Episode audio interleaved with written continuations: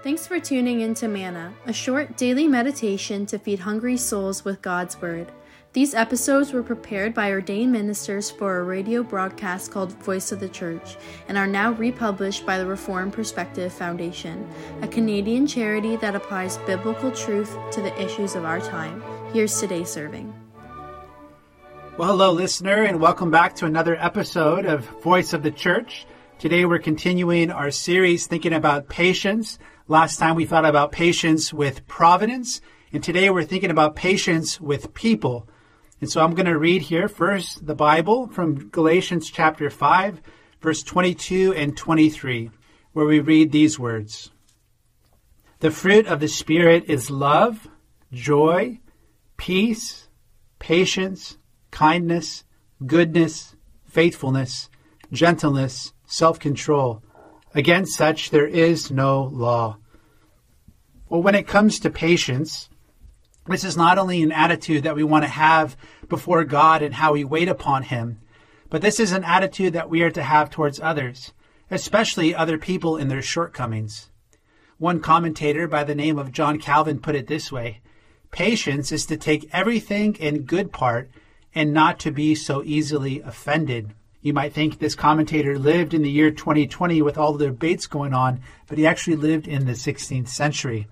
Uh, this word patience in the Bible can be translated long suffering. It can refer to someone who has a slow fuse. If you've ever used a big fireworks, uh, some of the big ones have a very long fuse so that you can light it and then run away while the fuse burns slowly and take cover.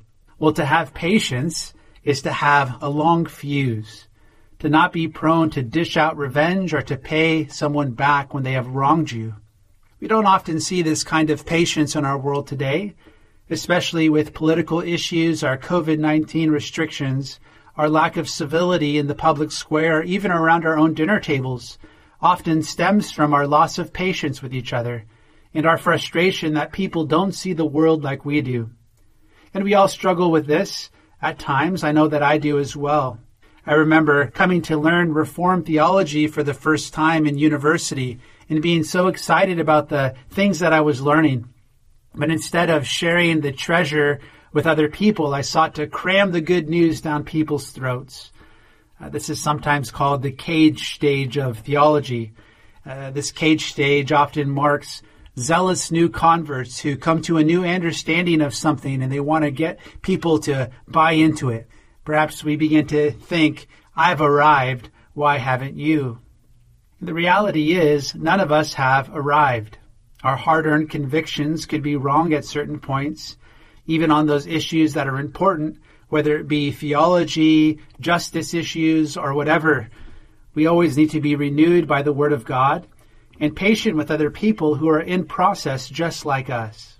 We grow in patience, though, not only when we humbly consider our own failures and blind spots, but also when we consider the incredible patience of God towards us in the Bible. Consider for a moment just who God is.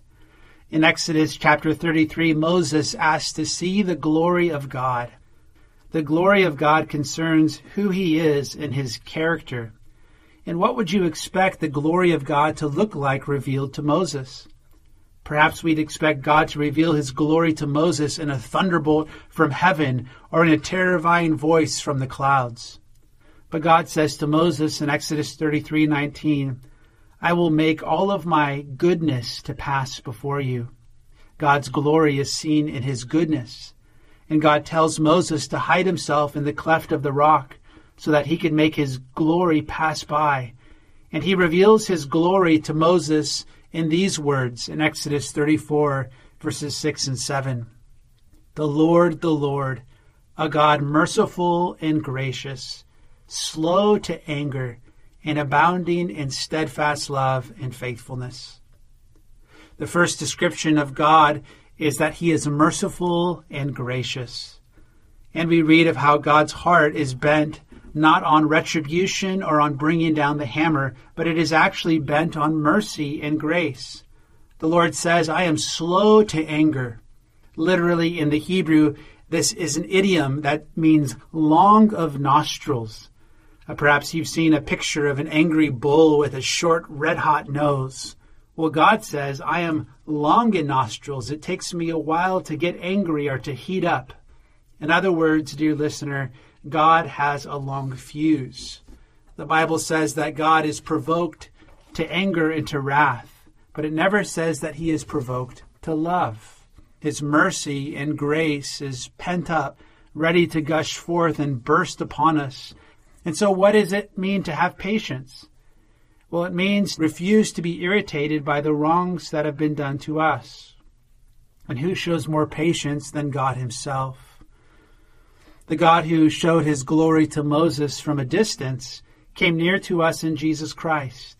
In John 1:14 we read the word became flesh and dwelt among us and we have seen his glory glory as the only son from the father full of grace and truth and consider the patience of Jesus in his ministry. Christ's disciples were slow to understand the things of God. They were slow to obey Christ. They even abandoned the Lord at the hour of his greatest need. And this is all of us at times. We've all turned our back on Jesus in various ways. And if Jesus were like us or like our culture, he would simply cancel his people. They struggle to understand the basics of the cross and salvation. They struggle to obey. Just get rid of them. It's so easy for us to lose patience with people who don't get it. We can have a short fuse with people who aren't growing in the Lord like we want them to be, whether that be our children or our spouse or people we're mentoring in the church or a friend. We can be tempted to just cut ties. But thanks be to God, Jesus is not like us. He does not cancel his people or condemn us in our sin, but he comforts us and leads us by his Spirit.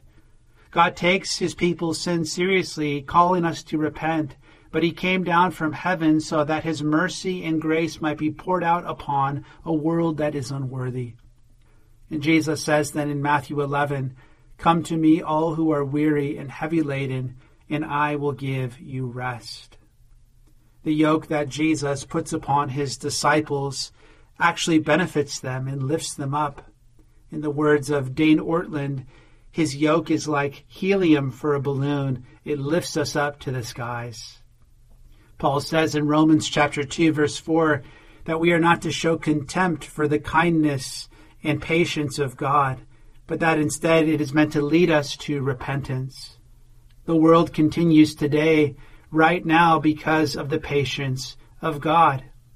In 2 Peter 3 verse 9 we read, The Lord is not slow to fulfill his promises, as some count slowness, but is patient toward you, not wishing that any should perish, but that all should reach repentance. But the Word of God reminds us that his patience will not last forever. The Lord was patient in the days of Noah for 120 years, but then the judgment waters came. If we keep rejecting the goodness and kindness of God, we can only expect his judgment in the end. Although God's heart is bent on mercy, the Lord says that he will by no means clear the guilty.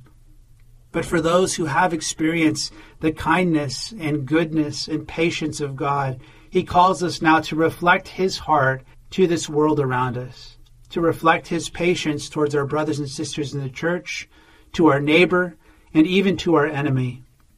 The Apostle Paul says in Ephesians 4, verse 31 and 32, Let all bitterness and wrath and anger and clamor and slander be put away from you, along with all malice. Be kind to one another, tender hearted, forgiving one another as God in Christ forgave you. And so may the Lord help us to bear the fruit of patience in our lives. May we remember God's incredible patience with us and may we stay humble as we show that same kind of patience with others this week. Well, thank you for joining us here at Voice of the Church. We continue next time in our series as we think about the topic of humility from the book of Philippians. We hope you'll join us then.